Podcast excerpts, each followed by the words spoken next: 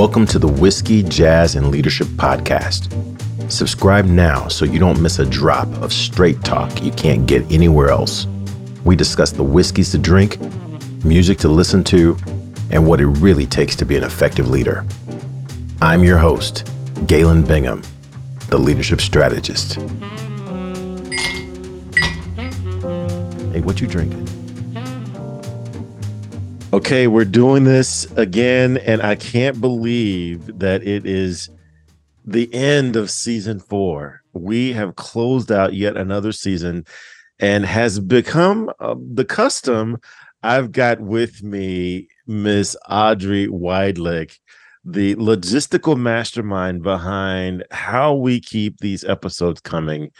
And Audrey, welcome to the show. How are you doing? I am so glad to be here to wrap up season four. Such an incredible season, such an incredible lineup of leaders. And I'm just in awe that we are here presenting the end of season four, and we get to reflect on all of the great leadership and the advice and the important principles that all of these leaders have gotten to introduce to us. You have created such an incredible lineup of leaders, and I'm just so excited to talk about them today. And I think this is going to be a great conversation. Oh, this is definitely going to be a great conversation. And I'm excited to have this conversation with you, actually, because, uh, you know, I, I have these conversations. I record these conversations with amazing people. And then and then I, I move on. I move on to the next conversation, and you actually get to listen to it several times as you're determining order and logistics. So you actually, you actually know these conversations better than I do. And so this is going to be a great walk down memory lane. And I'm always eager to find out what you've picked up as being exciting, interesting, and noteworthy from each of these guests. So, uh, yeah, let's let's jump in. Uh, I, I said we get started. Let, let, let's go with uh, let's go with episode one of podcast season number four. Yeah, well, we started off season four with four friends of twenty years: John, K G, Neil, and Rashim from the Straight No Chaser podcast. And they were just so incredible. They brought this incredible energy and authenticity to the show. They had so many good speaking points, talking about speaking with passion and stepping out of your comfort zone. Nothing says stepping out of your comfort zone than starting a podcast in COVID and with your four closest friends, and just knowing that your conversations between your friends are so valuable. They speak on relationships, culture, current events. And if you're not listening to Straight No Chaser podcast, you're really missing out, because it is just like sitting down with four really good friends. And the best part is you just get to listen and learn. Oh my gosh, that was such a great conversation. As a matter of fact, I came across them Uh, because um, got some mutual friends. Actually, they're friends with my sister, and my sister there for a while was producing their podcast, doing a lot of the work that you're that you're doing here with me. She was doing for them, and when she got involved with them, she's like, "Wait a second, you need to meet my brother." I I started following them. I started stalking them, and oh my gosh, they were actually having the conversation that I had envisioned having here on Whiskey, Jazz, and Leadership. I joined one of their podcast episodes, so it only made sense for them to uh, launch season four for us. And what a fun conversation. And really, to your point, they really do epitomize what I think of when I think about, you know, friends getting together, staying together, and just talking about what matters to them. Uh, they talked about their experiences uh, meeting on the campus of Howard University, and how that relationship has not only maintained, but it has matured as they've gone through the various things that people go through as, as they as they grow older and get responsible and and get government jobs and and all that stuff. So such a great, great bunch of guys and such a great uh, show. If you're not, if you're not, if you are a fan of whiskey, jazz, and leadership, you need to check out Straight No Chaser, the podcast, because they are they are the real deal. I was actually going to ask you, because one of the most interesting things uh, and topics they talked about was their experience at Howard University. And, you know, as a white college student, you know, it's sometimes uh, often hard to think about um, how important historically Black universities are and the impact that they have on Black leaders. And, you know, I've had several friends, and I've seen your daughter go off to Spelman. I was just wondering if you could speak on, um, you know, the importance of historically Black universities. And I know you said uh, in one episode how they come out with this certain type of swagger when graduating from a university like Howard or any historically Black university. So I was wondering if you could speak on that a little. Yeah, you know, I, I, I still don't know that I fully understand what it is about the H B C U experience, because I did not go to an H B C U, but my brother did, my sister did, and a lot of my colleagues did. There is this this experience that they have to have where they get to spend four years focused on understanding who they are and what they're capable of. And they they they don't have the the the exact same challenges that Black folks have who go to predominantly white institutions, where, yeah, I mean, you got to do the work, you got to be good, you got to compete. But then there's always this this underlying worry of, is this issue that I'm having because of my race?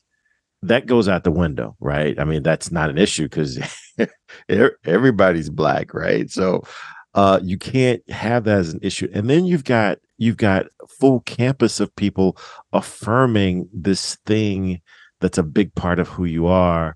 So you you you walk away with this. This confidence, and I have often said it's almost borderline arrogance, because it's such such a strong conviction that, yeah, I can do anything, right? Given the opportunity, I can do anything. There was a struggle that occurs at an H B C U where you're among people who look like you, people who have some common experiences that, that may be familiar with you. And when you complete that process and cycle, you know, there's something to be said about, you know, everybody kind of going through this same rite of passage, so to speak.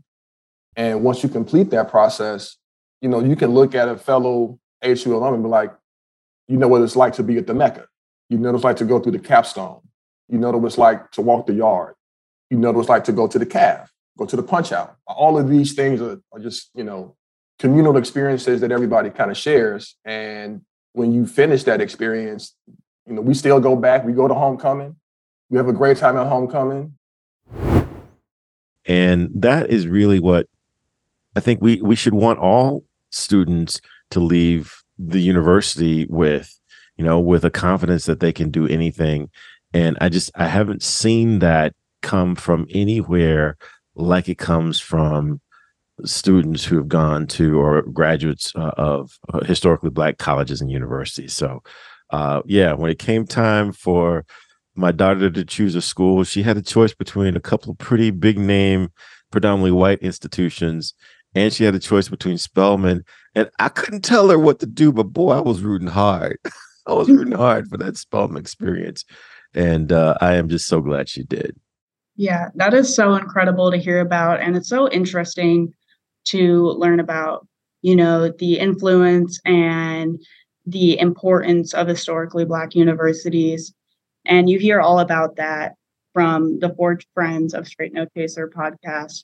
Um, their episode really just offers engaging exploration and education, leadership. Um, they even touch on the origins of the gr- their group. And it was just an incredible episode to listen to. And it was also very cool to have four people, including you, on the show. That was really interesting.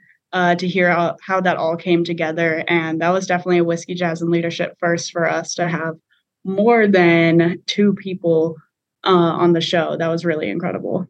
I'll tell you, it made me a little nervous. I mean, I, I've, I, I've, you know, obviously most of the conversations are with one person, Uh, you know, I made a big deal when I would have two, but boy, this was, you know, this was four four conversations, uh, you know, four very strong, opinionated, uh, you know, guests, and they pride themselves on being opinionated. I, I was I was hopeful, and I feel like we I, I feel like we pulled it off. But yeah, th- that was a first, but definitely worth checking out. Uh, not only checking out our episode, uh, episode one for season four, but go check out their podcast, because they do it the right way, and it's just great to see people hanging out, talking about what talking about those things that are really important to them.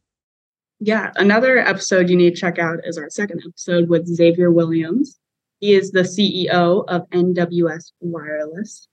And Xavier talks about so many leadership principles that I think it's important for any leader of any age, of any background, to understand. Every job I take, which good, bad, or indifferent, I've taken a new job every two to three years, even, you know, even in a large company, rotating assignments and stuff like that. And there were always three things that I would articulate to people up front. Accountability. And, and let me step back. I had a mentor explain it to me this way. What are your standards? What are your standards of leadership? And I found out over the years, it is accountability, always trying to do your best, and integrity. Those three things. And he, and the way he explained it to me, nowadays we use the term going from zero to one hundred. What could take you from zero to one hundred real quick? And it was those things for me that if someone wasn't being accountable, if I knew someone wasn't trying their best, or if there was an issue around integrity, those take me from zero to one hundred. Um, one of the biggest things he um, touched on, and you guys explained, and I actually picked this up and learned something new, was leadership platforms. I had no idea how important it was to build a leadership platform and even what that was. So I thought it was really interesting to uh, learn how to develop that leadership platform, what exactly goes into it. As a college student, I'm still trying to figure out what I'm all about, what exactly my style of leadership is. And I was going to ask you, what would you recommend for, you know, a young leader like me who is still trying to develop their leadership platform? And where do I even start? Yeah. So first of all, let me talk about Xavier Williams, because th- this this guy was uh, an amazing guest. Uh, I met him uh, when I was doing some work with the Executive Leadership Council, and they asked me to interview him on stage and ask some questions about his career, because he's done some amazing things, starting with uh, over thirty years with A T and T at the senior most levels of the organization, doing amazing things. And so I had the privilege of interviewing him on stage. And as I was interviewing him, uh, learned that he and I were Were, are both part of the same college fraternity, Kappa Alpha Psi Fraternity Incorporated. Just his experiences, if you take out the words A T and T and you put in the words Coca-Cola or Kraft Foods, uh, it felt like he was telling parts of my story in just some of the things that he's been through and some of the things that he worked through. Obviously, he was at a much, much higher level. That tells me that regardless of the companies, regardless of the position, the leadership challenges are often the same. So it was just great to have that conversation with him, both in person uh, with the Executive Leadership Council, and then also on Whiskey, Jazz, and Leadership. He was just so gracious with sharing his insights, sharing his time, and just giving you a peek of the uh, under the tent of what it takes to lead at the highest levels of some major, major corporations. And your question about the leadership platform, really, really important.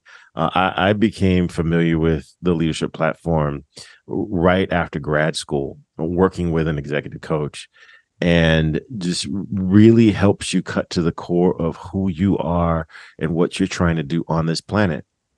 Whether you're intending to lead people or whether you're intending to just do your thing better, it's important to get that foundation.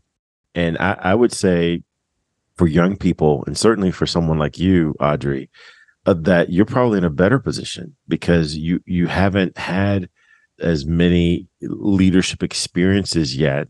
Uh, you haven't had as many corporate jobs or professional jobs yet. So you're closer to trying to understand what you want to do and who you want to be. Now is the time for you to put in the work and at, and answer those those five questions for yourself, and then let those answers evolve over time. But really challenge yourself before you change your answer in five years, in ten years, and and just make sure that you're changing your answer because because you've evolved and not because of something that you've seen from someone else or uh, another job that that promises an extra thirty thousand dollars, forty thousand dollars, right? Because a lot of times money will influence us in ways that we don't necessarily need to be influenced. Money will make you do some things that you don't that you don't really believe are good for you. And so the the sooner you can hone in on who Audrey is, what she's here to do, and and and who she wants to be, and and can document that, the better off you're going to be, because it's going to be clear. It's going to be clear to you now than it ever will be. Wow, that's that's incredible advice. And I feel like you almost hear that through Xavier's uh, conversation with you. He talks about asking yourself and others the tough questions as he dives into figuring out corporate values, his values. Uh, he really just offers this thought-provoking episode, and he challenges the status quo of leadership. And it is just such an insightful conversation. And I can't even believe you're offering this conversation for free, because there are so many aspects in this conversation that any leader can benefit from, uh, because it is just so rich in leadership principles and just personal anecdotes from Xavier himself discussing how he has become the leader he is today. Yeah, just a great guy, just a great guy, and and definitely someone, and hopefully you get the feel uh, when you listen to the episode, it, it, he is definitely someone that you feel like you could just sit down and say, hey, look, Xavier, I'm going through this. I've got this challenge. I'd love your perspective. What do you what do you think? And he would he would share his perspective. Uh, and I think we talk a little bit about how going to mentors, you got to think about how you phrase that question, because you don't you don't want to say, uh, you know, hey, look, Xavier, uh, I got a problem. Tell me what to do. You you got to think about how do you uh, demonstrate that you've put some thought into it, that you're wanting to get their advice, but you know, Xavier can't tell you what to do, just like I can't tell you what to do. Because I don't know your life. I, you know, I can tell you what I've done. I can tell you what I would do in my situation, but your situation is going to be totally different. So uh, in that episode, we talk about how do you phrase questions when you're going to your mentor, even when you don't know what you need, right? There's a way of phrasing your questions so that it demonstrates uh, respect for the relationship, uh, and and you're not, you know, asking that person to just tell you what to do. Wow, you're totally right. Uh, speaking of mentors, Keith Pigues, our third episode of Whiskey, Jazz, and Leadership. I think it is so fun when you talk to other executive coaches and other business coaches, and you guys just, it's almost like you guys come with the same values and just different perspectives almost on leadership and managing a team. And Keith really just gave so many insights on effective leadership and how effective leadership impacts the people and the people on your team. Um, one of the things that really stuck out to me, what Keith said, was managing is the work of the head and leadership is the work of the heart. Managing is the work of the head. Leadership is the work of the heart. You manage spreadsheets, you manage org structures, you manage assets, you manage that stuff, all right? But you lead people. And both are required, by the way. They're complementary. Carter, Carter talks about that in his work. And that, I feel like, is almost something you follow with T because I see that every day, like when I'm working with you. And I think that is so important because, you know, you guys talked about the old philosophy of leaving your emotions at the door. Uh, it's time to work, but that's really changing. And I think that's a really good shift in uh, the corporate world, and treating your team as people, I think, is so important. That's, and that's exactly what you and Keith dive into in this episode. And it provides just such a comprehensive exploration of leadership, advocacy, and growth. So I got a lot out of your, your conversation with Keith. Yeah, Keith is a, another executive that I met uh, at the Executive Leadership Council, uh, which is an amazing organization. It's a thirty-five-year-old, thirty-six-year-old organization that's focused on uh, elevating more African Americans into C-suite positions, as well as uh, trying to secure corporate board positions, corporate board seats for more African American uh, executives. And so I do a lot of uh, executive coaching with them. I do a lot of uh, facilitation with them, and I get to speak to a lot of amazing leaders. And Keith was one of those leaders where we brought him in to do just kind of a uh, an interview type uh, you know, presentation on what what he thought was important. And my co-facilitator uh, and I, uh, we affectionately renamed his section Shark Tank School, because he was just he was just talking about so many things that were real life applicable to navigating those corporate spaces, especially when you're Black or when you're brown. And women, I think, can get a lot. Uh, you know, women executives can get a lot of out a lot out of that episode as well. He just really talked a lot about how do you navigate those spaces uh, with eyesight uh, around what's going on. And uh, sometimes you can go in like a bull because you need to get things done. Very often you've got to go in with, with silk gloves to get people to see your way. Sometimes not, not even without, uh, sometimes without even knowing that you're guiding them down a path that that you need for them to be on, for you to be successful. So Keith was just amazing, amazing. Definitely double back and check out um, the conversation with Keith, because he comes from it with the perspective of he's a consultant, he is uh, a professor, uh, and he's a an executive. He's also a corporate board member.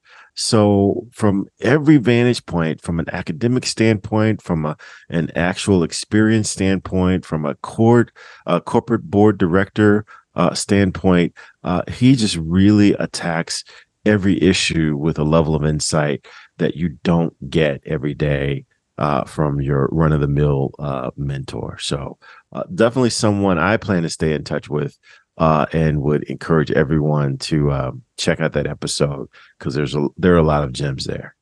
It was kind of like the perfect demonstration of whiskey, jazz, and leadership, because it was just like two friends coming together, and that vibe really carried out throughout the whole episode. And I picked up so many things and valuable takeaways um, about leadership and professional development from Keith, and I really had a really good time um, learning and hearing all of his perspectives on leadership. And you're really getting the secrets from a C E O. Exactly. And so here's the thing. Uh, I drank Calumet Farms fourteen year, and Keith famously said he doesn't drink. And so he drank root beer. But here's the thing. And I thought that this was perfect. This was perfect because the metaphor of whiskey is about having the confidence to do your thing with your crew without yielding to the peer pressure of other folks uh, around you. So a lot of times guests will come on and they'll be concerned if they don't drink whiskey, because the, the name of the show, I mean, it's the first word in the name of the show, Whiskey, Jazz, and Leadership. But Keith really demonstrated the metaphor, and that is, you know, have the confidence to do what you do with the folks that you do it with. And uh, I, again, I just, uh, I really appreciated Keith coming on and saying, hey, look, let's do this. Let's have this conversation Uh, but if this is going to conflict with your brand, then I want you to know this up front so that you can make the decision whether or not you want to have the conversation. I, I respect that, but uh, you know, there is no way, there was no way I was going to turn down an opportunity to have Keith on this podcast. So phenomenal, phenomenal. Oh, absolutely not. And he talks about coming as your full authentic self. So I think it is truly incredible that we had him on the show, and he was such a great addition to season four. Another great addition was Pegine, a women's empowerment author and keynote speaker, member of the Motivational Speakers Hall of Fame. That is a lot. And she gives up everything in this conversation. She offers so many insights. But what we've learned over time, and as we've softened our edges, and when we've faced our own demons, and we faced our own frailties, and we faced our own uh, fears, we get to be more compassionate, more endearing, more aware. And if you need to know anything about Pegine, she said, I don't need to drink whiskey. I am whiskey. And I was like, okay, game on. This is going to be a good conversation. Um, so how, how was your conversation with Pegine? Because I thought it was incredible. Yeah. Oh my gosh. Pegine. Pegine so first of all, uh, I don't know if I've coined this, but I'm going to claim it. Uh, Pegine is the speaker who only requires one name. Her her, her name is is Pegine Echevarria, but everyone in the industry just knows her as Pegine. And I mean, that's right up there with Madonna. That's right up there with Michael. Uh, I mean, think of all the people who only share. Think of all the people who who operate professionally under one name, and that's who you're dealing with with Pegine. Uh, she and I have done a number of different sh- uh, shows together. Uh, we were castmates on the uh, International Mastermind uh, Think and Grow Rich show for a couple of years together. Uh, and she is just absolutely amazing. She is straight talk. She tells you what's on her mind. Uh, when she hits the stage, she lights the stage up with the same level of authenticity, the same level of energy, the same level of passion. And as a matter of fact, it's it's when I see Pegine on stage that I realize I got to call myself some, something other than a keynote speaker, because she, she keynotes for real. Not only does she have a passion for her content, but she has a passion for her craft for keynote speaking. That's one of the things that I truly identified with.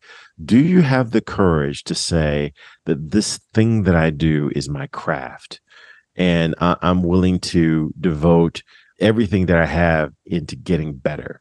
Uh, we could spend the rest of our time together just going down all the accolades that Pegine has achieved in her speaking career. Uh, but yet she is going to be the first one to sign up for another speaking course, another speaking class. She's going to be the first one to purchase a new book on, on how to connect with an audience. Uh, it's just amazing her level of commitment to getting better, although by many regards, she's already at the top of the game. So uh, I, I just, I, I love Pegine. If If she hadn't been married for one hundred years and I hadn't been married for one hundred years, I'd probably be trying to marry her, because she is just that dedicated to becoming the best that she possibly can be at, at this thing that she was put on this planet to do. Yeah. Speaking of becoming the best, one of the key th- themes I picked up from this season and previous season is the importance of like to keep educating yourself. Strive to become better and better at what you do and become the best at your craft. And I really have learned that from Pegine and previous guests, and you as well, is to just keep striving to become the best version of yourself. One of her talking points was she asked a really important question, and, and it really stuck out to me. And she asked, is life about lessons or becoming? It kind of took me back. I was like, I've been learning so many lessons throughout my experience in college, but through all of those lessons, I am growing. and evolving into a better person. And, you know, these guests, they really point out uh, these tough questions that you haven't asked yourself yet. And I'm really starting to identify the lessons or the opportunity of becoming a better person. And I'm really trying to identify those lessons I've learned. And I'm really growing from that. So I really enjoyed Pegine's episode. She offered just so many leadership gems, and she delves into personal development strategies for continuous improvement. And she's just such an admirable person and just a great addition to season four. Yeah. Um, I mean, uh, let's talk about that for a little bit, because, you know, one of the things that, that we talked about was that when you think of life as being a series of lessons, that suggests, at least to me anyway, that suggests uh, there's going to be an exam. There's going to be a test for you to take to see if you can get the answers right to demonstrate that you've learned the lessons. And, you know, I, I've said that for years, right? I've played with that for years. But just this idea of, of life being about becoming, which suggests that there are no exams. There are no tests. You know, you, you uh, I think Bruce Lee says that life is about plateaus and you shouldn't stay there. You get, you must always be going to the next one.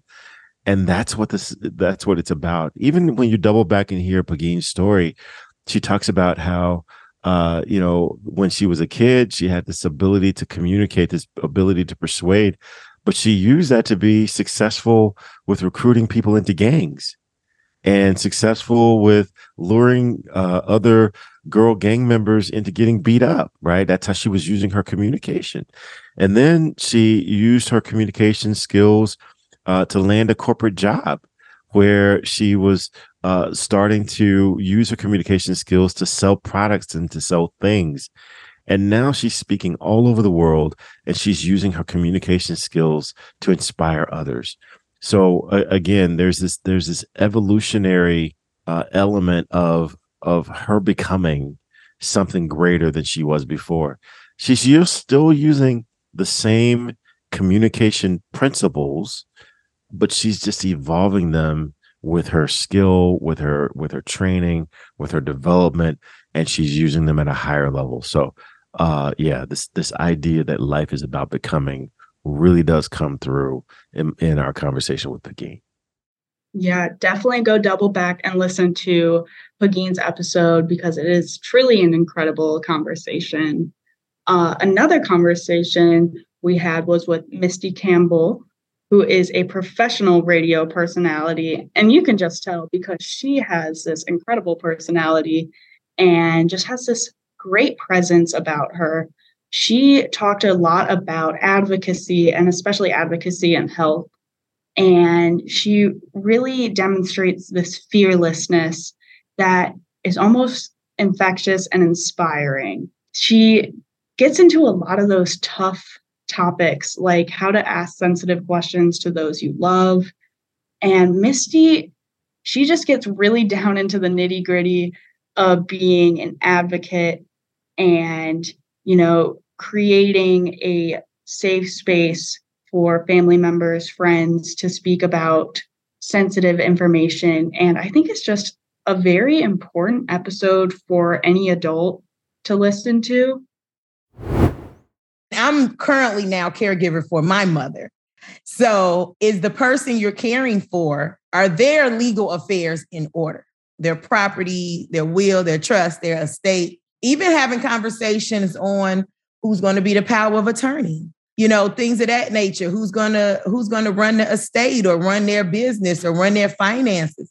Their wishes may be their wishes. How does their wishes affect your life? It's definitely not something you want to think about, but it's definitely something, um, an episode that is definitely worth listening to, because Misty just offers this incredible uh, advocacy and advice for those tough situations. With Misty Campbell, uh, we call her Miss All Purpose. I think it is impossible to interact with Misty and walk away seeing your problems in the same way that you saw them before. I don't know how she does it. I don't know what she does, but there's something about an interaction with Misty Campbell that changes your perspective on the challenges that you that you're facing. That is a, a skill, a talent, uh, an ability that makes her so successful as a professional mistress of ceremony, as a professional uh, advocacy uh, uh, expert, uh, as a professional speaker. Uh, she's just doing. I think she's also a minister. She's an ordained minister. But just this ability to to to cause people to see their challenges differently than they did before. Uh, it very well could be just, just to your point, sensing the fearlessness that she has approached her own life challenges. Uh, that just that's just so inspiring that, again, it really causes you to to to recalibrate uh, those challenges that you believe to be impossible. Uh, Misty is one of those people that when I'm down, I find a way to call Misty to talk about something. We can talk about anything, but I just, I, you know, there's something about the energy in her voice that causes people to feel better about what they're facing.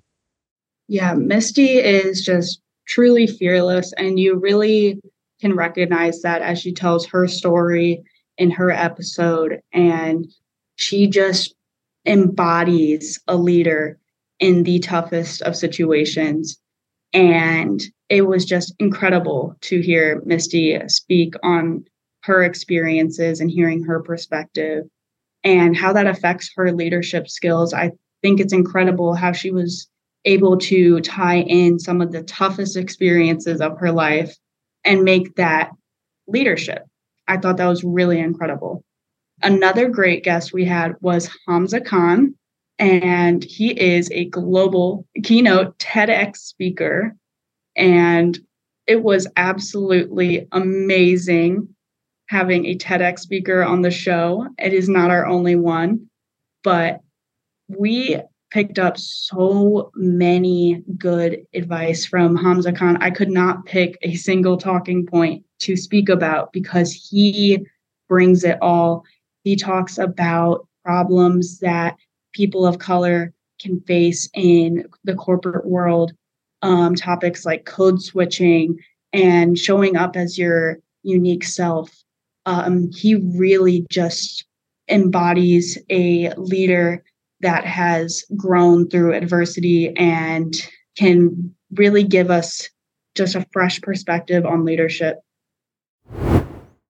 Where tomorrow everybody's free to bring their whole selves to work and the onus is on everyone else to learn about them. Yeah, maybe, because that's how it's been done traditionally. Like mm. I, I, you and I have had to be the ones who've had to find the second best references versus just making the reference and then having somebody in the audience who isn't familiar with the five heartbeats say, oh, like, I really want to understand the point that he made. Let me go and look this up. Yeah, I, I loved the conversation with Hamza Khan. And I, I was actually really kind of proud when I first got connected with Hamza Khan, because he was a listener that reached out to us and said, hey, how can I be part of this conversation? And he didn't reach out just once, he reached out twice. Wow. And it's just exciting to me to even consider that we've got listeners out there uh, who are interrogating our conversations at the level that uh, Hamza Khan uh, is, uh, because he came totally prepared with all the things that that impact leadership, all the things that impact success, all the things that impact, you know, you know what we talk about uh, from guest to guest. He was ready, and he, boy, he wasn't holding back. Uh, as a matter of fact, it, it, it, there were certain points where it felt like the Hamza Khan show, because he was just carrying the conversation. And, and all I could sneak in was, yeah, I agree. You're right. That's yeah, very good. You know, but he's just really that strong. Uh, I, I would encourage everyone to check out his TEDx talk. He does an amazing job. Uh, and then he's showing up on a lot of different podcasts. He's he's he's kind of on this podcast circuit now. If ever you see someone who has Hamza as a guest, you need to go ahead and and and check out that that conversation, because I guarantee you, you're going to have a stronger insight into what it takes to to not only be an effective leader, but what it takes to be a successful person and how to navigate the world uh, based upon your own principles and values. So I, I just, I love the conversation with Hamza Khan. That's one that I've listened to uh, several times. Although, I mean, I was part of the conversation, but I've listened to it several times because I've learned so much every time I hear him talk about uh, the the concepts that he covered. Yeah, you can definitely learn something new each time you listen to that episode. I feel like you almost have to listen to it three times to scratch even the surface of just the importance of what he's talking about. Um, one of my favorite uh, talking points uh, was when he was talking about good stress versus bad stress. And that's something I'm trying to differentiate uh, right now when I'm in college is, you know, it's good that I'm stressed out about an exam, but, you know, it's bad when I am just totally freaking out. And how to manage that stress, he offers insights on how to address that in a productive way. Uh, so that was really valuable information for me.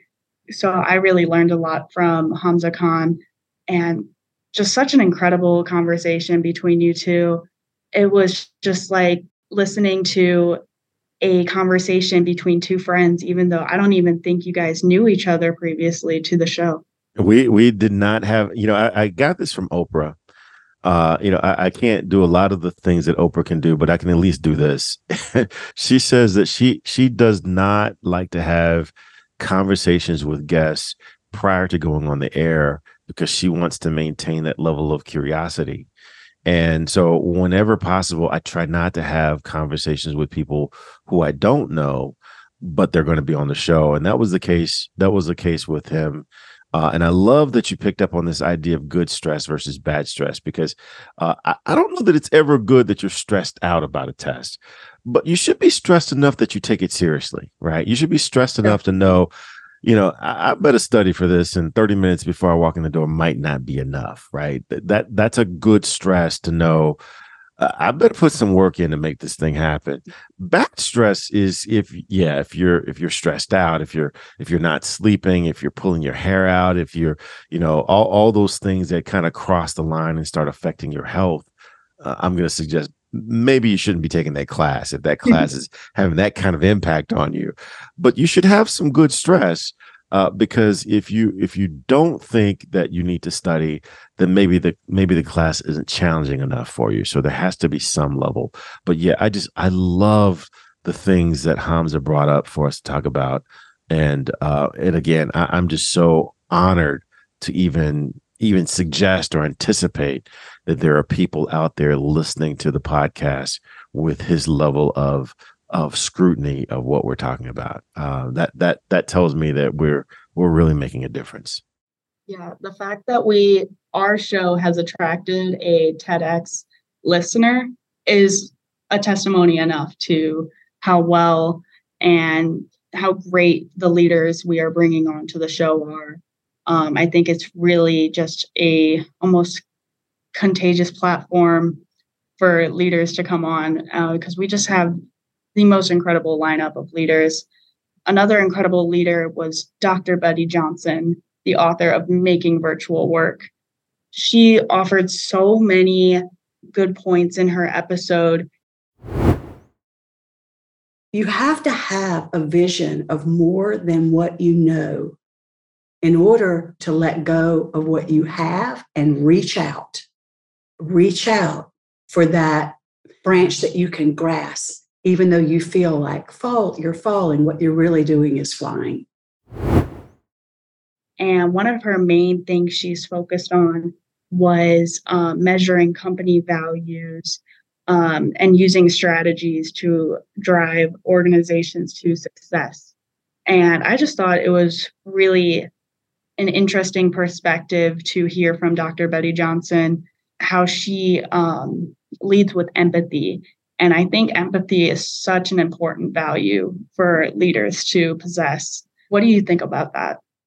Well, first of all, uh, Doctor Betty Johnson is is the opposite of Hamza Khan uh, in that I, I know Doctor Betty quite a bit. We, we've worked together quite a bit on a lot of projects.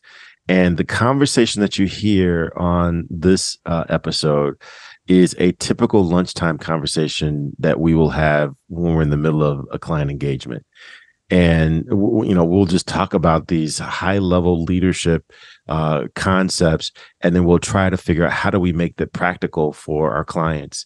And uh, after having three or four of those kinds of conversations, I said, you know, I just told her, hey, look, we need to capture this, because uh, I believe that a number of leaders would benefit from hearing our take on these very, very important issues, such as culture, uh, such as uh, work, you know, workplace. We've got a lot of people that are, a lot of companies that are struggling with, do we remain hybrid? Do we remain remote? Do we come back to work? What does that do to our culture uh, of the organization?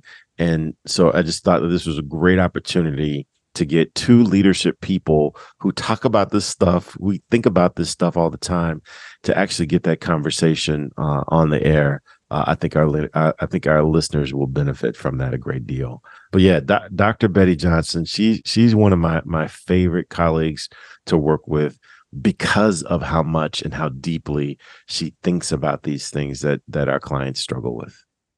Yeah, she is just truly such an insightful person. And thank you so much for bringing your lunchtime conversations to Whiskey, Jazz, and Leadership. It was just so fun, and I picked up so many things that I can actually use in my life. There were so many actionable takeaways from that episode, like command and control leadership. Um, she just offers so much in that episode. Um, it's just a very good episode to listen to wherever you are in your leadership journey. But the next episode, I could tell you had a lot of fun with Jesse Parker, Doc Swenson's master blender. And that episode was one of my favorites, because it almost felt like not a different show, but a different vibe, because this one really brought the whiskey in. And I thought that was so fun. Really, the the basis of this product was, or the process behind this was really kind of borrowed from uh, Scotch and Irish whiskey blending techniques, where the idea is you utilize these different casks to, to to just nuance the whiskey that you put in it, not consume it. And that's where you get these beautiful notes. You know, we have our, you know, these beautiful notes from the Oloroso, which is a little bit citrusy, right? You get a little bit of like orange peel, you know, you get a little bit of nuttiness, some some fruit leather from the Pedro Jimenez, a little bit of chocolate as well. Um, and then of course the cognac just really lends this little bit, teeny bit of, um, uh, creme brulee, um, yes. And then longevity to the whiskey itself. But what I thought was unique is how Jesse Parker was able to sneak in these leadership principles, uh, while he was talking about whiskey. He was talking about like patience and how important that is to the whiskey making process. But then he aligned it with leadership. And I was just like, you are embodying the metaphor of whiskey, jazz, and leadership. So I thought that conversation was so uh, amazing. And I got a lot out of that conversation. Yeah, I, I really enjoyed uh, the conversation with Jesse. And again, th- this was another one who uh, they heard our conversation Uh, and said, you know, hey, look, this this guy seems to be really passionate about whiskey. Uh, let's let's send him a couple of bottles of of of our whiskey. Let's line up a conversation with our master blender and see if we can, you know, make make this happen in a magical way. And that's exactly what Jesse did. Uh, first of all, he is one of the youngest people in the industry to hold the master blender responsibility for a major. Uh, it's not a distillery, it's a blending house. But to your point, he was just, he was talking about his craft, his passion for blending whiskey, but those leadership principles were everywhere. And it was just so nice to see that the metaphor of whiskey seems to make sense in someone else's head other than just my own. And the juice is pretty good. I mean, he's, you know, Doc Swenson's uh, has made its way to Missouri, which is where we are, and uh, it's it's it's gotta come. It's got a regular place in my rotation now. So thanks to uh, Doc Swenson and Jesse Parker for making that happen, because uh, now it's it's a it's a regular. He offered such a captivating exploration of whiskey, craftsmanship, uh, flavor development, and even the relationship between whiskey, jazz, and leadership. He just seemed to put leadership uh, into everything he talked about. And it really just showed that leaders are everywhere in all different backgrounds, all different careers. And it was just so interesting to hear from someone who is actually a master blender um, and really kind of get a whiskey education. Um, so that was incredible. Yeah, I, I'm I'm a fan. I'm a fan. Uh, definitely made me feel better about. Uh, I haven't heard this criticism, but I al- always feel kind of bad when the whiskey piece just seems to be a prop in our show, uh, and we don't really get to talk about whiskey and, and and experience whiskey the way that that I would like to, and the way that I do with my friends. So this was an this was a great opportunity to let the whiskey set uh, center table uh, where it really deserves to be. Yeah, another great opportunity with we had was Brian Thomas, who's an Emmy award-winning actor and head of school at Proctor Academy. And boy, this was a great conversation. Like, hearing it as someone who's furthering their education right now, he really talks about how education and leadership go together. And he just really dives in to um, broader societal issues and bridges the gap between education and leadership. And dang, if I had Brian Thomas, an award-winning actor, as my teacher, I'd be very inspired. So I'm I'm kind of jealous of his students at Proctor Academy. Yeah, Brian Thomas. I, I first got exposed to Brian Thomas when he was the assistant head of school for the, the high school that my daughter was attending, which was uh, Mary Institute and Country Day, or M I C D S, here in Saint Louis, uh, Missouri. One of the top uh, STEM-oriented uh, high schools uh, in the state. And he was the assistant head of school, but he always just impressed me as being very down to earth, very approachable, very conversational. Uh, you know, there are some there are some people I've met who are in education, and they're very highbrow, they're very academic, and I can talk at that level. I don't necessarily enjoy it all the time, but I could do that to have a conversation. Well, I, I could do that with Brian, and then we could talk about uh, the latest movie that was out. We could talk about uh, just a variety of things. So when it, when we started thinking about how we could elevate this conversation that we were having, Brian Thomas was at the top of my list. Really. Really almost like a Paul Robeson, because he's got experiences in Uh, with the Cosby uh, show. He's got experiences with a, a Different World.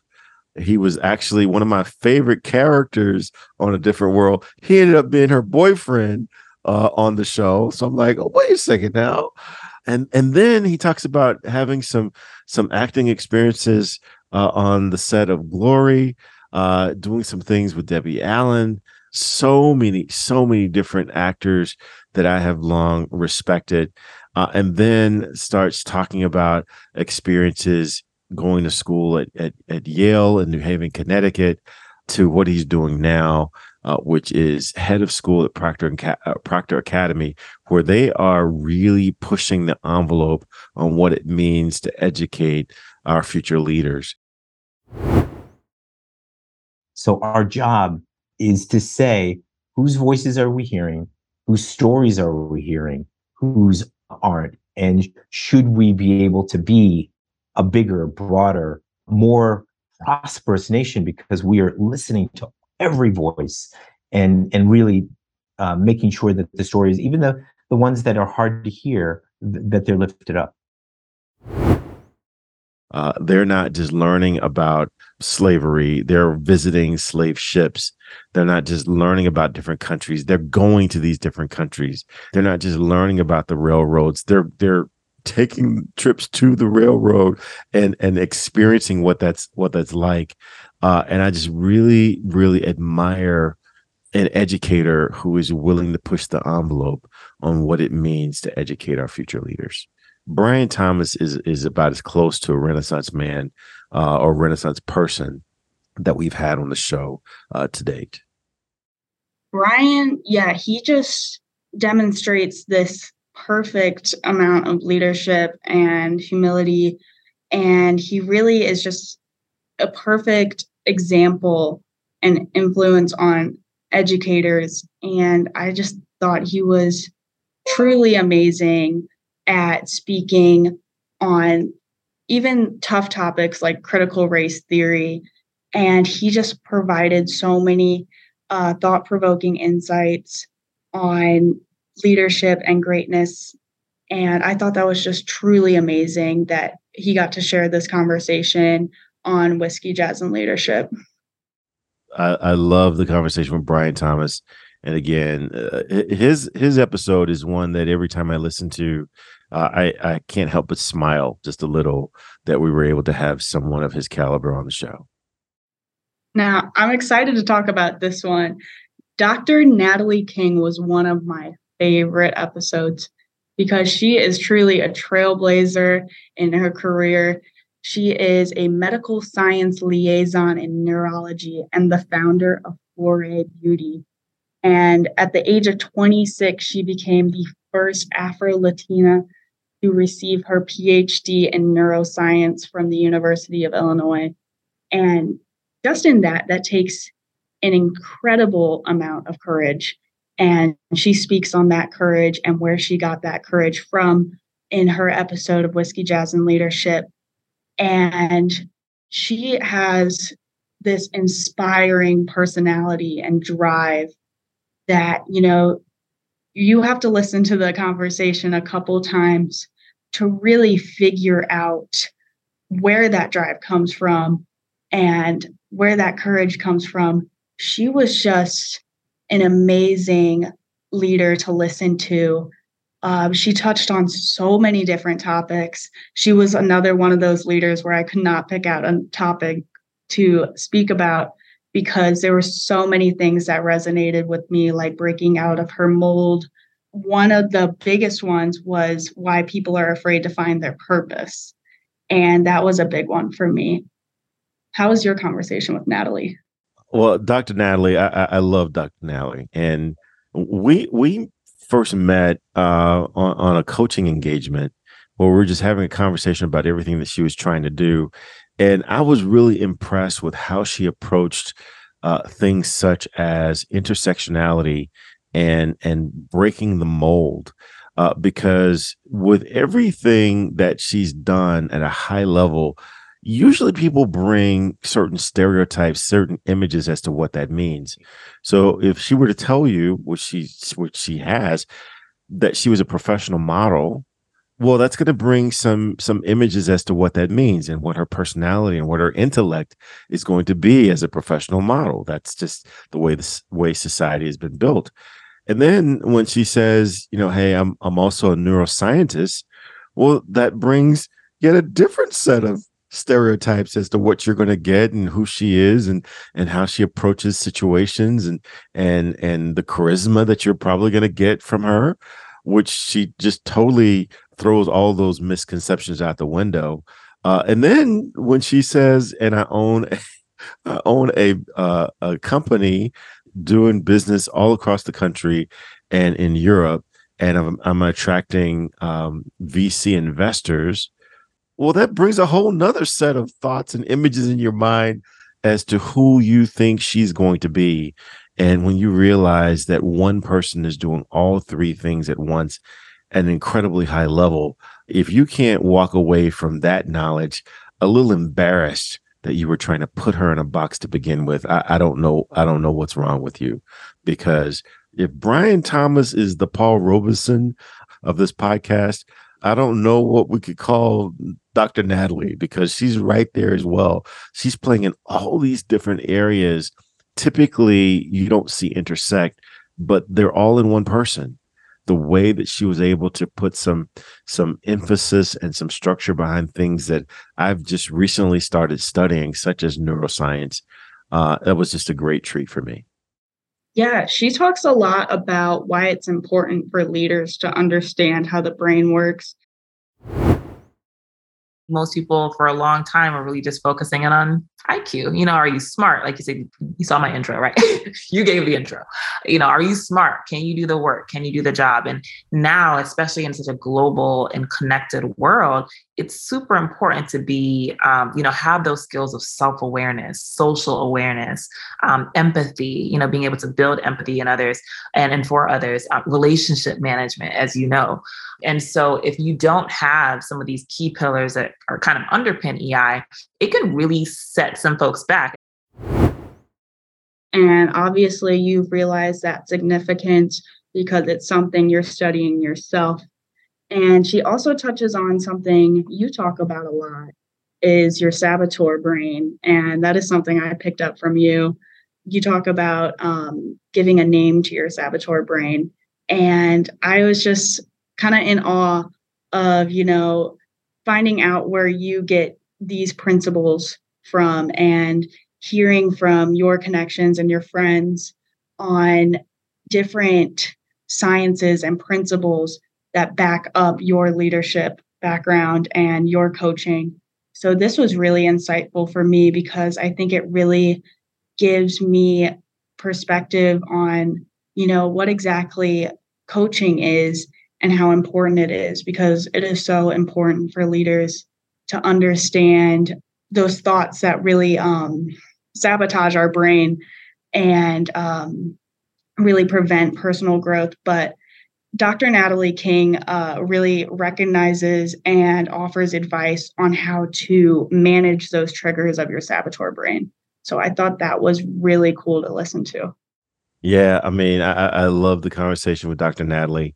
And uh, again, she she's also she was someone who was referred uh, to me uh, by season three guest uh, and personal friend, Mister Dave Peacock. And, uh, you know, and she and Dave have a, a professional working relationship. And when we had the conversation with Dave, he insisted that I, I have a conversation with Doctor Natalie. And uh, I am so glad. I'm so glad that he did. Oh, definitely. Me too. And I'm sure all of our listeners will benefit so greatly from your conversation with Doctor Natalie, because she's truly incredible. Another guest that all of our guests can benefit from is definitely our guest, Kevin Stansfield, another executive coach. He is the managing director of Action Coach. And once again, I just find it fascinating when you talk to people who are almost very similar to you. You guys are both executive coaches, and you guys can just hash out exactly what executive coaching is and what that means to you and how important it is for all leaders to have executive coaches. Um, so I thought this episode really embodies the crucialness of having an executive coach. And I know you have two or three that you speak to on a weekly basis. So what was it like to talk to another executive coach like Kevin Stansfield? Kevin impressed me as as being a coach's coach, uh, because not only does he know what he's doing, he knows why he's doing it. And he's probably done it in real life before, right? He's probably done it as an executive before. I, I really appreciate his practical experience and the successes that he's had and the mistakes that he's made and how he's able to turn those mistakes into lessons for his clients. Uh, that was something that I, I, I always try to do. And I was just really impressed with the level that Kevin w- was able to do that, even just in our conversation uh, on, on this episode. He, he draws a great parallel to golf and how it's important to understand where you are. You can you can you can enjoy a, a round of golf if you uh, you know just want to go out with friends, ride around the cart, and and and get some exercise. But if you ever really really want to get good at golf, there's really no way to get good at golf unless you get a coach, unless you get someone to help you think through the right way to do things. when you start a sport, so let's take golf, it could be any sport, but you, you start it, you generally pick up the clubs, you know, and you go out and you hit a few balls and you go, oh, actually, I quite like this, you know, and maybe you hit a, two bad ones and two good ones. And there's something about that that then gets you addicted to that game. You know, you, you want to be better at it. But the problem is, you know, if you just pick up golf clubs and you swing around, yes, you can hit a few balls, but you're never going to be great at that game unless you go and get a lesson, unless mm. you go and work with a coach to actually help you understand how the game really works. And I just love the way he he leveraged that metaphor throughout the entire conversation. So definitely worthwhile. Plus, he was drinking some brandy. I'm gonna he's gonna reintroduce me to brandy. I haven't had brandy in a while, but after that conversation, yeah, I have to go check it out again. Yeah, he talks a lot about finding happiness, and especially finding happiness in the journey and where you are right now. One thing he says is it's not attainment of the goal where happiness lies. It's the pursuit of the goal. And that resonated with me as a college student in her third year. And, you know, I'm at the point where I'm like, I want to be done with this.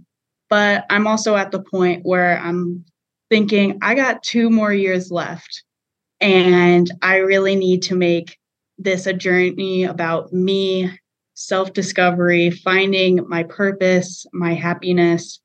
And this was kind of like a lighthearted episode that I really felt like we needed in this season uh, because Kevin, he just talks so much about finding that personal goal of happiness because we all want to be happy. And I think Kevin really gives us a unique exploration into coaching, happiness, and leadership. And I thought that was an incredible conversation.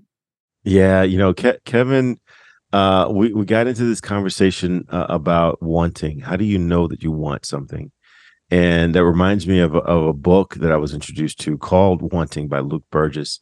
And, and in that book, Luke talks about how very often we want things because we see other people wanting them, or because someone of authority said that that should be something that we that we should want.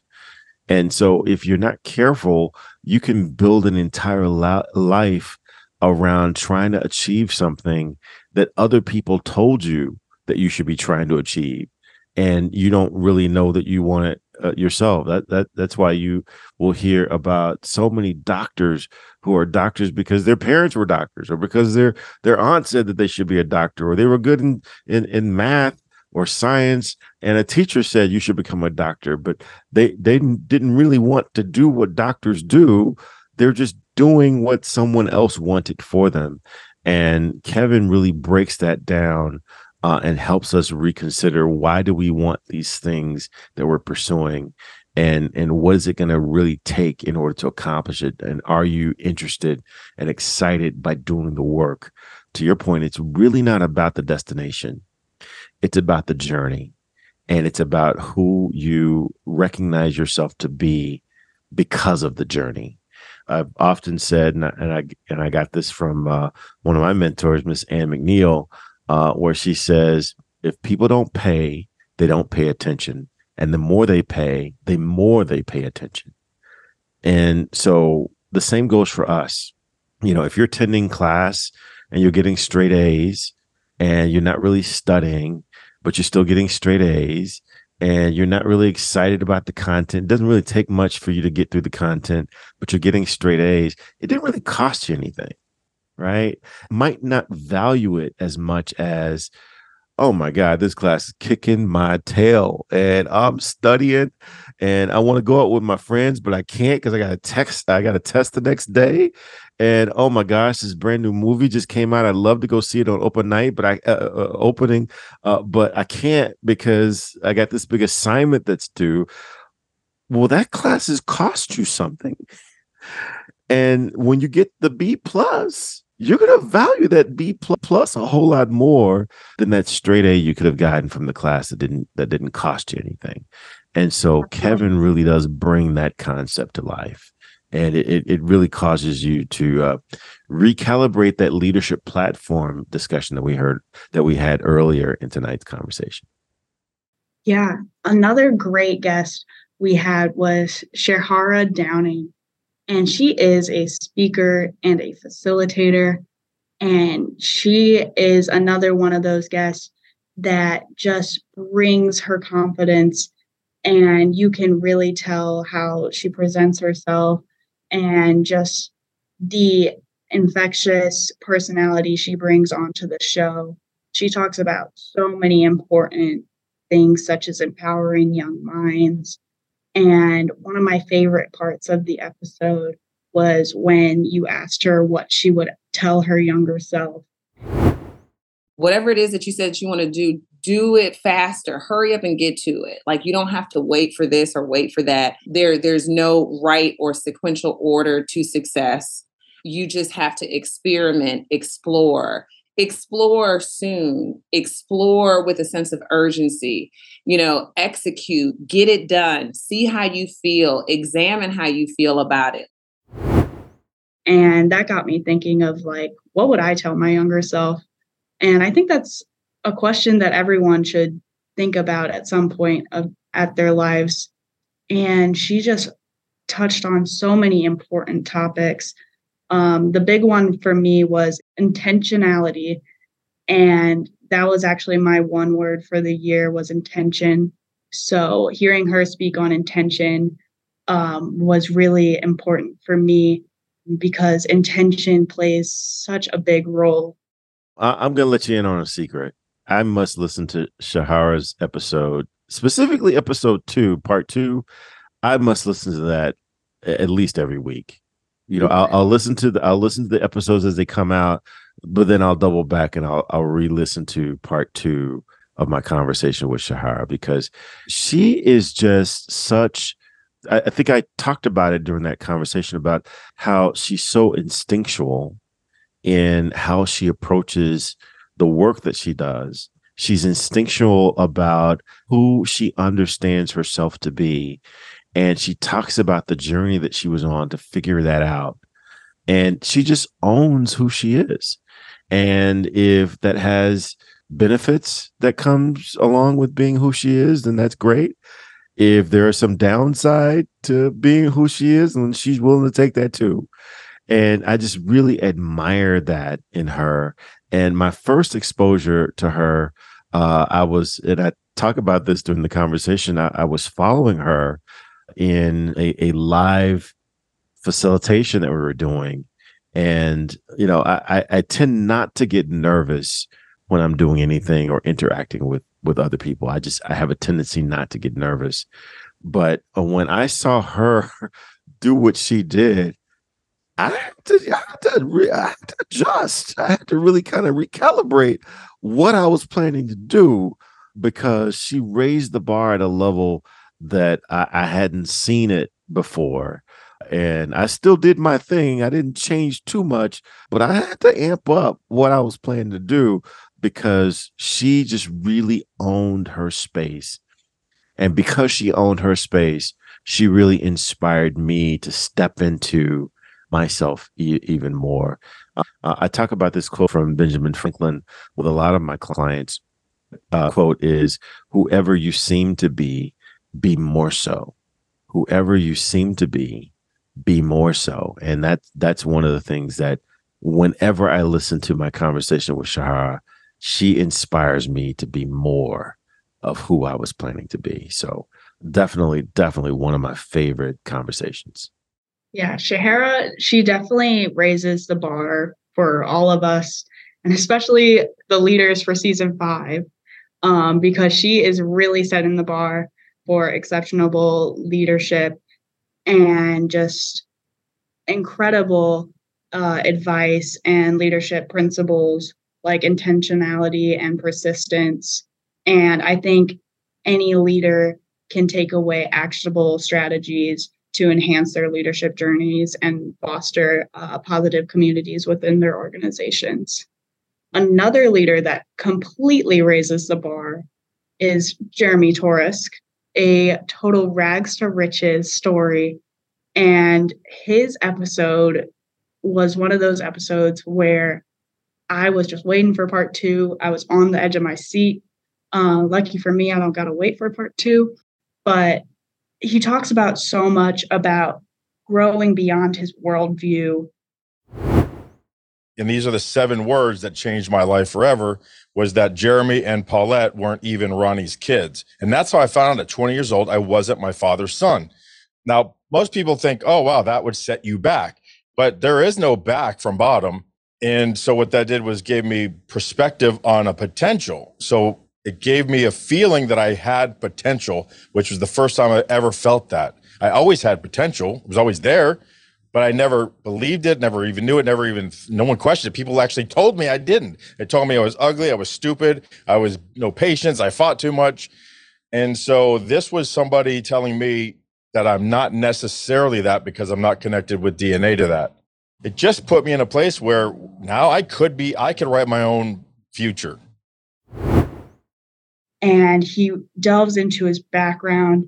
And if you have not heard Jeremy's background and where he has come from and how he has grown to be an international business coach, author, and speaker, you've got to go back and listen to Jeremy's episode because it is very insightful, especially uh, for someone like me. I came from a background of so much privilege, and to hear about other struggles and other things that people and leaders have to go through to get to a position that I've gotten to, I don't want to say easily, but it was just very, it was a very interesting lesson for me and very eye-opening. Yeah, Jeremy, uh, first of all, I, I really loved his story and and and just how he this he made some decisions to create his own life. And a lot of times people will uh, say, well, I, I I can't do this because of this external thing out there, because of this thing that happened to me. He took that and turned it around and he says, in spite of or because of, this is what I am planning to do. And then he just put the work in and, and he made it happen. And uh, I just really admire that about him. Uh, I love how practical that conversation was, because a, a lot of times, you know, like with Doctor Betty Johnson, we'll talk about these big, these big, large concepts that impact global or multinational corporations. And Jeremy just got down to basics. He's like, look, this is what you got to do, right? This is on a daily basis. This is what I had to contend with. This was the this was the decision I had to make, and this is how I made it. And I just loved how how pragmatic he was, and uh, how giving he was, how vulnerable he was, because his vulnerability, I think, really does make a space for a lot of other people to take control of their own lives. So yeah, Jer- Jeremy is a great conversation for anyone to listen to. Actually, Jeremy's conversation is a good one for you to send to somebody, right? Uh, mm-hmm. Anyone that you know has been struggling and complaining, and you're just tired of hearing them complain. You know, a, fr- a phrase that I share with my brother and my sister, either do it or stop talking about it, right? Uh, if you've got any friends or people in your life that you, you want to tell them either do it or stop talking about it, send them a copy of that Jeremy Toresk uh, episode, and and hopefully they'll get the hint. Definitely. His conversation was just so eye-opening. And like you said, his quote of, instead of things happening to me, they are happening for me, uh, really just makes you kind of take a step back and look at those things that happened to you that you couldn't control. But how have you come out in the end and grown from it?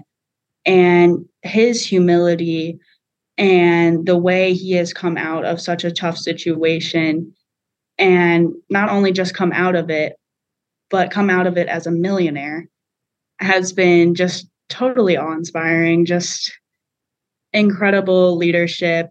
And he's definitely one of those leaders who leads with instinct, purpose, and is always working to improve himself. He talks a lot about classic uh, leadership books that he has read. He is always striving to continue learning and build a better version of himself. definitely worth worth checking out. Definitely worth listening to again, if even if you've you've heard it before.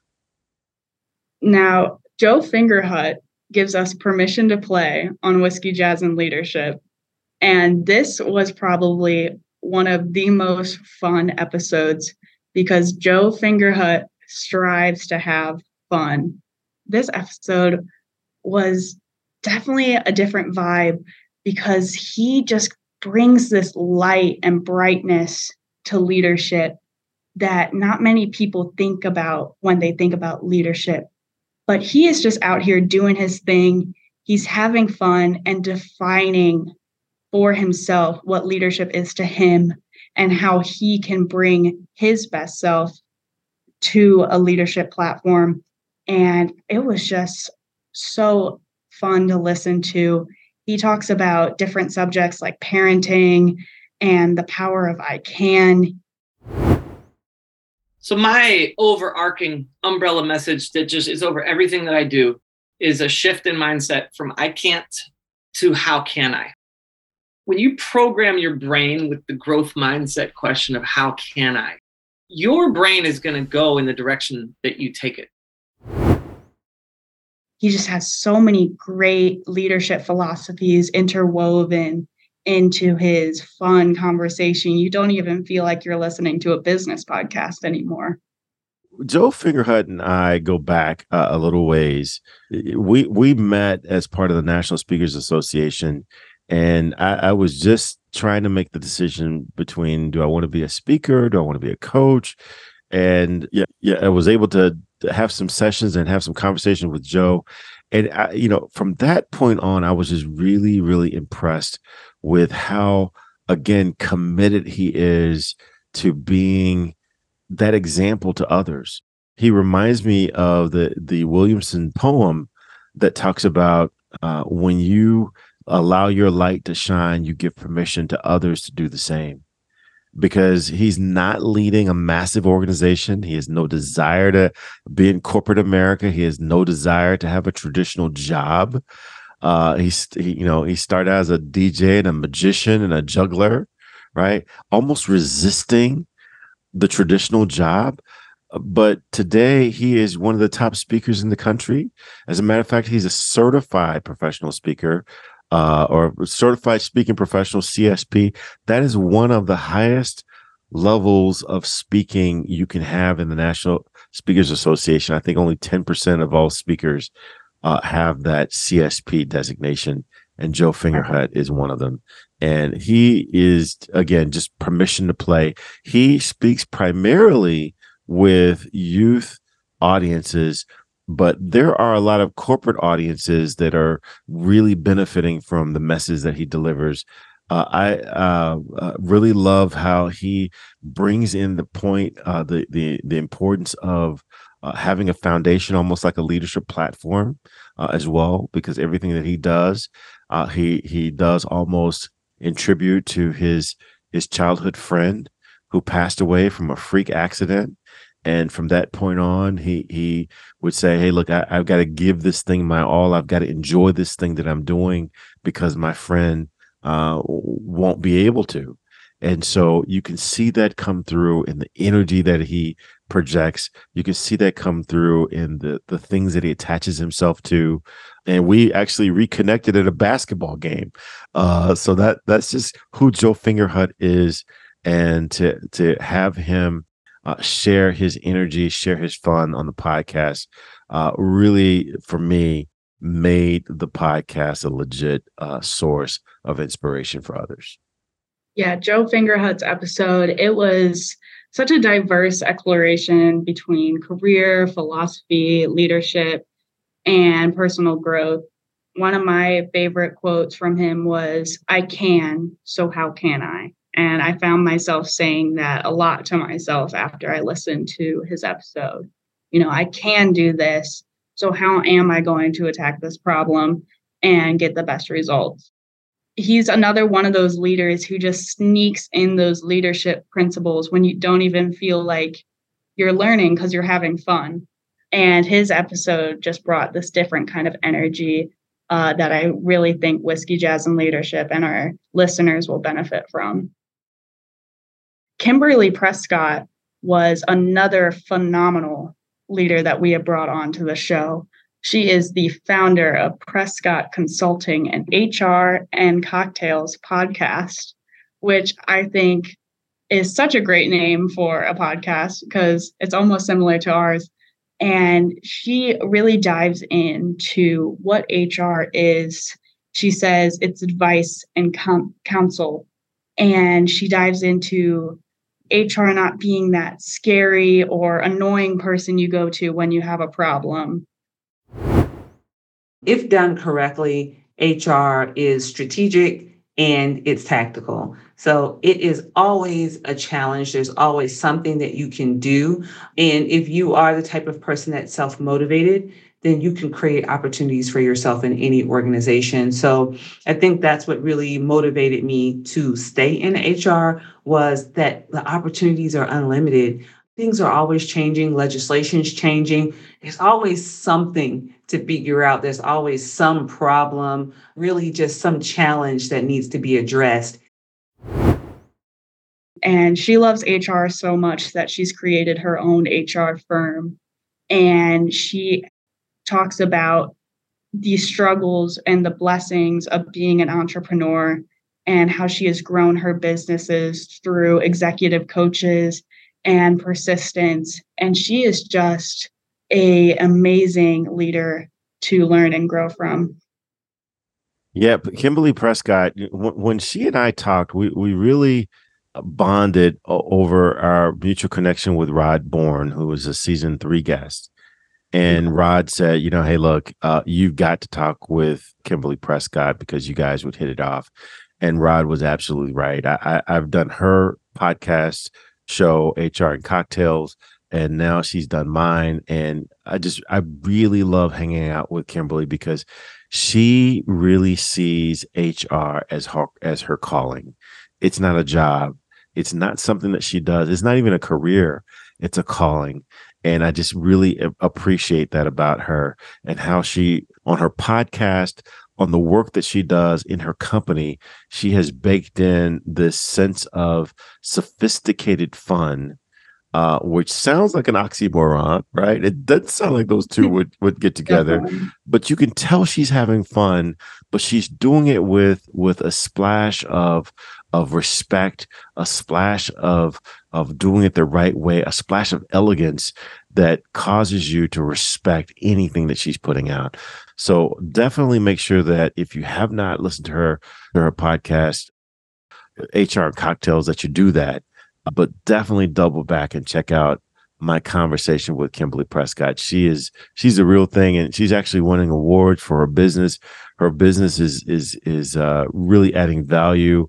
Uh, I think she's in Maryland, but she's all she's winning all kinds of awards uh, as a business leader, not just as a podcaster or uh, or a thought leader, but she's actually winning awards as a business leader as well. Yeah, another great and executive coach um, we had on the show this season was Trevor Blondeal, and his episode reminded me a lot of Xavier Williams' episode, because he talks a lot about leading from the heart instead of, um, Xavier said, instead of managing from the head.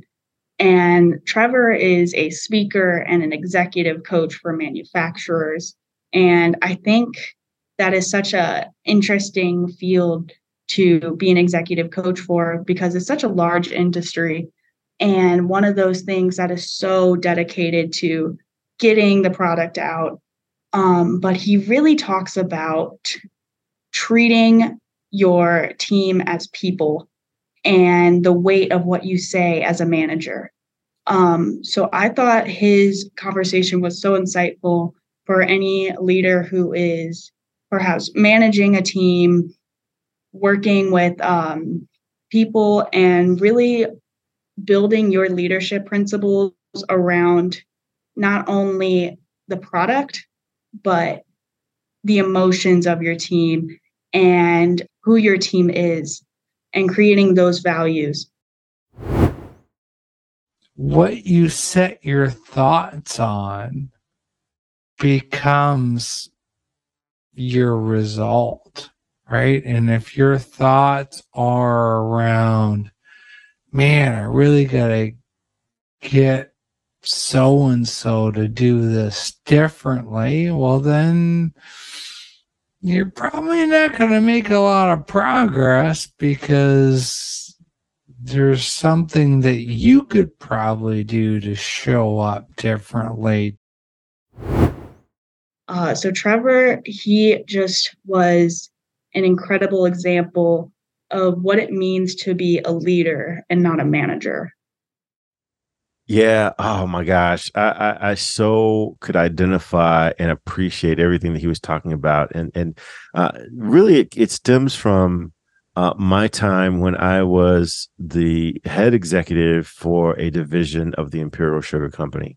So a manufacturing company, very, very heavy manufacturing, you know, and there was a certain personality that it took in order to be successful in that environment. And usually you found people that were either very good at taking on that personality to be successful on the shop floor, or people had the ability to take on the personality to be successful in the boardroom. And I used to call it backroom to boardroom. I found very few people that could do both at the same time, that could that could hang out in the back room as well as converse in the boardroom. But Trevor not only does that very well, he coaches around doing that. Like I said, my experience with the Imperial Sugar Company, I made a whole lot of mistakes because I couldn't I couldn't oscillate between that back room and the boardroom fast enough with with enough uh, with enough fluidity in order to pull it off. We delivered some great results, but my organization didn't like me very much, and I didn't like my organization very much when it was all over said and done, because I couldn't go back and forth like Trevor does. And uh, the work that he's doing is so important. If you are leading an organization, this is almost like the opposite end of, of what we said about Joe Fingerhut, where Joe Fingerhut was focused on his, his own individual excellence and how do you get the best out of what you do on a daily basis. Trevor is really, really good about how do you communicate to an organization at all levels of the organization in a way where everyone will hear you, where you're not treating them as, as numbers on a page, but you're treating them as people, and you're talking to them about things in ways where they where they understand that you've got their best interest at heart. And that episode, and Trevor in particular, as a professional, is someone that every organization needs to be listening to. Uh, so I am just, again, I'm just incredibly honored that we've got that conversation as part of Whiskey, Jazz, and Leadership. And he's another one that just said, you know, hey, Galen, I, I've heard a couple of episodes. Uh, I think I've got something to contribute. Plus, I've got some some roots in Kentucky. So, you know, my whiskey game, pretty legit. Uh, what does it take to, to be on the show? And um, we we we pressed record, and and our first conversation, you you've got that on Whiskey, Jazz, and Leadership. So hope you get as much out of it as uh, as uh, I've just suggested that you will. He definitely has what it takes to be on Whiskey, Jazz, and Leadership, because he just came with incredible anecdotes and principles. He told a story about how when he became a leader, people stopped telling him the truth, and they stopped speaking with him how they used to speak with him. And I feel like that is something you have talked about before on previous episodes and is a recurring problem for leaders. I found it reaffirming to hear that, like, he is going through the same challenges, and he is um, really growing as a leader and becoming his best self. And Trevor is just a true example of leading with heart and caring for his people. And I think Trevor is definitely a leader you need to listen to. Absolutely. I mean, very, very, again, very practical, uh, very everyday. And regardless of where you are in your journey, uh, in your leadership journey, Uh, I guarantee you, you will pick up at least three things, at, at least three things from that conversation. Yeah. We ended the season very strong. With international yoga instructor and personality, Faith Hunter. And this was a different ending for season four compared to our other seasons. She has such a unique career and the courage to pursue a career that not many leaders typically would pursue, but not only pursue that career, make it a internet personality and become the greatest she can be at her craft. Um, she talks so much about affirmations and connecting with the universe. Even now, like in those moments where I am having difficulty understanding the challenging moments in my life, I have to get quiet. I have to pause. I have to stop. And when that happens,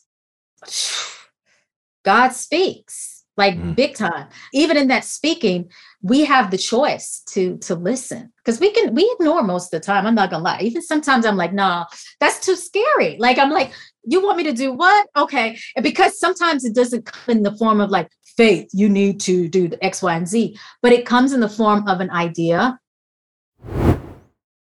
And the spirituality of yoga.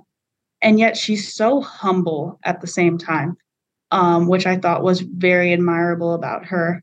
Uh, for example, you didn't tell me she was on Real Housewives of Potomac. I binged that uh, that show all summer, and that I'm a little bit starstruck. Faith Hunter is the real thing. I, I was hitting uh, Clubhouse pretty hard there for a while. Uh, I, I think Clubhouse was maybe six months old, and I got into it and was was doing some shows myself, but I was really listening to a number of different, uh, a number of other different hosts. And uh, she got on once and she started talking about yoga, but she was telling her story. She was talking about what she'd been through and kind of her life and and this evolution. And I literally chatted with her and I said, I was so taken by the conversation that I almost missed a client appointment. Because I, you know, I was afraid that I would miss something. And I asked her right then if we could have a conversation on whiskey, jazz, and leadership. And she did not disappoint at all. I mean, when you talk about getting in touch with who you are, having the courage to get in touch with who you are, she talks about that. Having the courage uh, to uh, stand against convention. Uh, because uh, she has done all the things that you have to do to stand up a business, and as a woman, that you know, business is not always kind to you. You you got to have some gumption about you in order to make a, a success of business in an industry that is not always kind to women. So she talks about those those trials that she's been through, uh, and then she gives us some very tangible things that you can do to keep your mind right. Uh, just the connections to one of my Invisible Board of Director members, Mister Bruce Lee. She talks about how he was able to shift and move energy. And it really, it really did elevate the conversation to, to um, the intersection between mind, body, and spirit. So Faith Hunter, she's an author. She has her own book out there. Uh, I didn't know about the Real Housewives either, so that's like something else I gotta I gotta check into.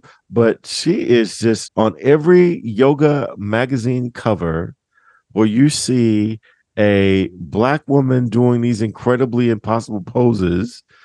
Chances are that's Faith Hunter. I mean, she's like all over the world known for being that lady. And the name of her company and the name of her book is Spiritually Fly. Wisdom, meditation, and yoga to elevate your soul. Check her out on Instagram. Check her out on Facebook. Check her out on all over social media. Uh, and all you got to do is type in Spiritually Fly. And that just that's the perfect name for what you get when you engage with Faith Hunter. She, she is absolutely the real thing. Faith was definitely an excellent way to end season four, because she offers this exploration in spirituality, uh, courage, and community. And she just keeps looking forward. Uh, she said, in order for us to take a step towards the future, we cannot live in the past. And she is another one of those leaders who has grown from the events that happened to her. And she has faced adversity and just has come out this incredible leader and instructor. She is truly amazing and definitely worth the listen. Oh, oh my. And, you know, and, and that's how we that's how we close season four. It's always interesting to me to take a look back on the conversations that we've had and the guests that we've had. I, I get comments all the time uh, from uh, new guests, from potential guests who say, Galen, you've had some real powerhouses. I, I, you know, I don't know how I stack up against all the folks you've already had on the show. Every guest usually ends up doing a really, really good job. But oh my, we do have some really, really giants in their fields, giants in their industry, helping us talk about whiskey, jazz, and leadership. And uh, I'm just so excited that we were able to end season four with such a powerful lineup. Yeah, you know, Galen, you keep raising the bar for leaders on this show. You know, I always have a little bit of worry starting a new season. I'm just like, can this even be as good as the last one? But you always do it. I get I get kind of nervous myself, you know, you know, hey, look, that was a pretty strong season. Is it possible to do it again? And uh, we've we've already started planning for season five. We're going to take a little break right now, but uh, season five, we're going to come back with some surprises. Uh, we're going to start with uh, bringing back Doctor Peter James. He was our first guest in season one. We're going to bring him back for another conversation. Uh, we're going to talk to uh, Adam Foster, who's a who's the owner of Foster Jewelry. So we're going to talk to a jeweler. Uh, Laron Barton is a he's an author. He's an essayist. Uh, he's a three-time TEDx speaker and a TEDx speaker coach. So if ever you're thinking about possibly giving a TEDx, they're going to suggest that you get a coach. Laron Barton is one of those coaches. Uh, Doctor Will Moreland. Oh my gosh. Doctor Will Moreland is, is a top thirty motivational speaker war, worldwide. He's the owner of Moreland Associates, which is a leadership development firm. Uh, he's going to be in season five. Stacey Montgomery is a children's leadership book. Uh, and we're going to talk about how do you develop lead- leadership skills and self-affirmation skills in kids, uh, which is really, really important. Uh, I get to talk to another colleague of mine that I that I get to work with. We worked with each other about two or three times a, a year, uh, and that's Miss Tambri Harris. She's coming in. Then I've got Matt Lehrman. Matt Lehrman and I, uh, we... Uh, Uh, we're actually accountability partners at the beginning of my leaving corporate America. So we get to have a conversation. He's got a great podcast and he's doing amazing things uh, as he continues to speak uh, all over the world. Amy Wanninger, uh, amazing. Dee Bowman, uh, Bowden. Oh my gosh, she's going to kill me for messing up her name. Great conversation. She focuses on finding the cash in your business.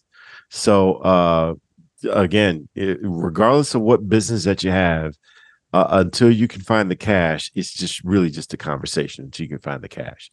So she's going to talk about how she helps you find the cash. Uh, Scott Chapow. Scott is someone that I dealt with uh, at the end of my corporate career, and he is a negotiation strategist. Just again, a, a lot of the things that I do uh, in my training, when I train people on negotiations, Uh, I'm borrowing from what Scott taught me. So you're going to get to hear it from the horse's mouth. Michael Baptiste is, he is one of the top five. I think he was at one point the top basketball player in Thailand. He's an entrepreneur, but his story is absolutely amazing. And then he gives some um, pretty specific advice to one of my mentees who is uh, uh, in the middle of his basketball career. Uh, Sylvie DeGiusto, another certified speaking professional.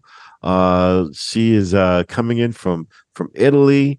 Oh my gosh, just an amazing, amazing speaker that talks about being intentional in your conversation. Uh, Mister Frank Kitchen, another foundational speaker in the game. Uh, he is just amazing. Uh, one of the guys that I follow personally, when I need to get inspired, I, I usually check out what Frank Kitchen is talking about. Marcus Engel, uh, another fantastic speaker, great story. He talks about how you can uh, lead with compassion, because he's a certified compassion uh, expert. So he talks about that. And then we've, we've got probably, I'm going to call him a Whiskey, Jazz, and Leadership superfan, because he has followed our podcast since almost the beginning. He was one of the first to become a V I P. And then after he became a V I P, we started exchanging with each other on social media. Uh, he almost like made his space here in Whiskey, Jazz, and Leadership. It was a no-brainer. And that's Mister Mark Pittman, C S P. So I've got these certified speaking professionals really kind of validating this podcast is a legit thing, because you can't get the top ten percent uh, to show up all in one place if unless you got the goods. So I'm just so honored that all of these C S Ps are saying that we've got something worth listening to and, and worth their being a part of. We're going to end the season with a surprise. I'm not going to even tell you what that surprise is. I'm going to I'm going to make you wonder, but uh, I'm going to tell you that it's a, a powerful ending that you will not want to miss when we end season five, because we've got a major, major surprise for you. I just, I can't wait. I can't wait to get into season five. But Audrey, talk a little bit about how people can get access to these V I P conversations, because uh, much like I said with Sherhara, you know, part one is usually pretty good. Part two is, is, is actually better. But those V I P conversations, that's, that's like a whole nother level. Talk a little bit about the V I P conversations and how people can be a part of that. You have to go over to Patreon to get the best of the best of Whiskey, Jazz, and Leadership. The V I P conversations offer the most thought-provoking and raw leadership advice that you can get. And it's just for such a small fee. I think it's seven dollars. And you get full access to our V I P room. And you get to hear from every guest in the V I P room. And they just bring it. So go over to Patreon. Sign up for the V I P room. You can get monthly newsletters. We're adding show notes. And all of these great opportunities, and even more coming in season five. So you got to go head over to Patreon so you can get the most and the best out of Whiskey, Jazz, and Leadership. You know, I'll tell you something else that we added uh, as a benefit to being a V I P. And this actually came from our V I Ps. Uh, our V I Ps said, you know, hey, look, uh, is there any way that I can get access to part two right away? I'm going to listen every week, but I really would hate to wait a week to hear part two. And so when you are a V I P, you get part one. And then right after part one, you get part two that exact same day. Uh, and then uh, a week later, you're going to get access to the V I P content. Uh, oh, my gosh, just to have that, have that at your fingertips, uh, to be able to plug in anytime that you want for such a nominal fee. Uh, you're getting all these experts speaking into your personal success or your organizational success. Uh, if, if you're not a V I P, I, I don't know what you're doing, uh, because this really is the best of the best, uh, as you said earlier. So, but that's it. That's it. So this ends another, another series, another season of Whiskey, Jazz, and Leadership.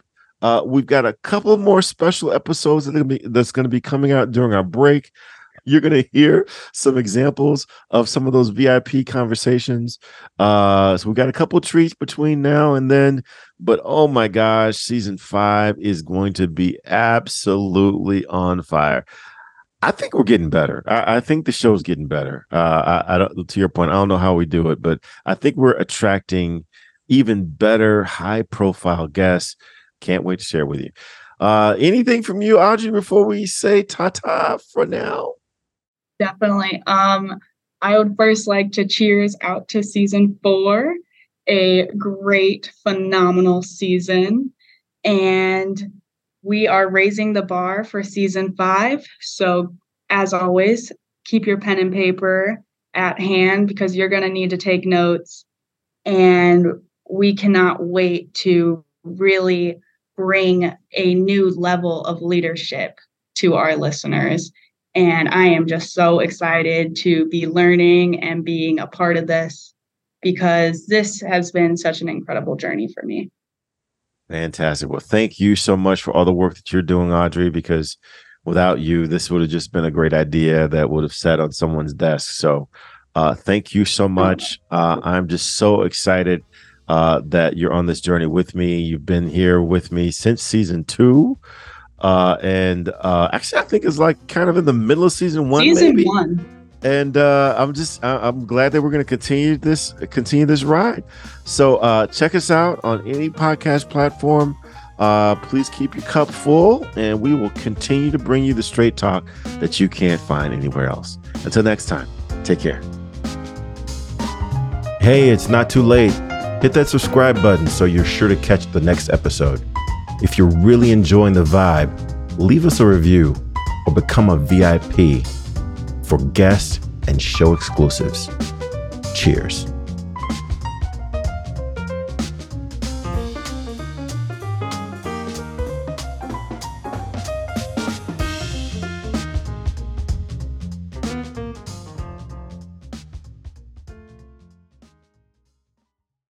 This podcast is a part of the C-Suite Radio Network. For more top business podcasts, visit c dash suite radio dot com.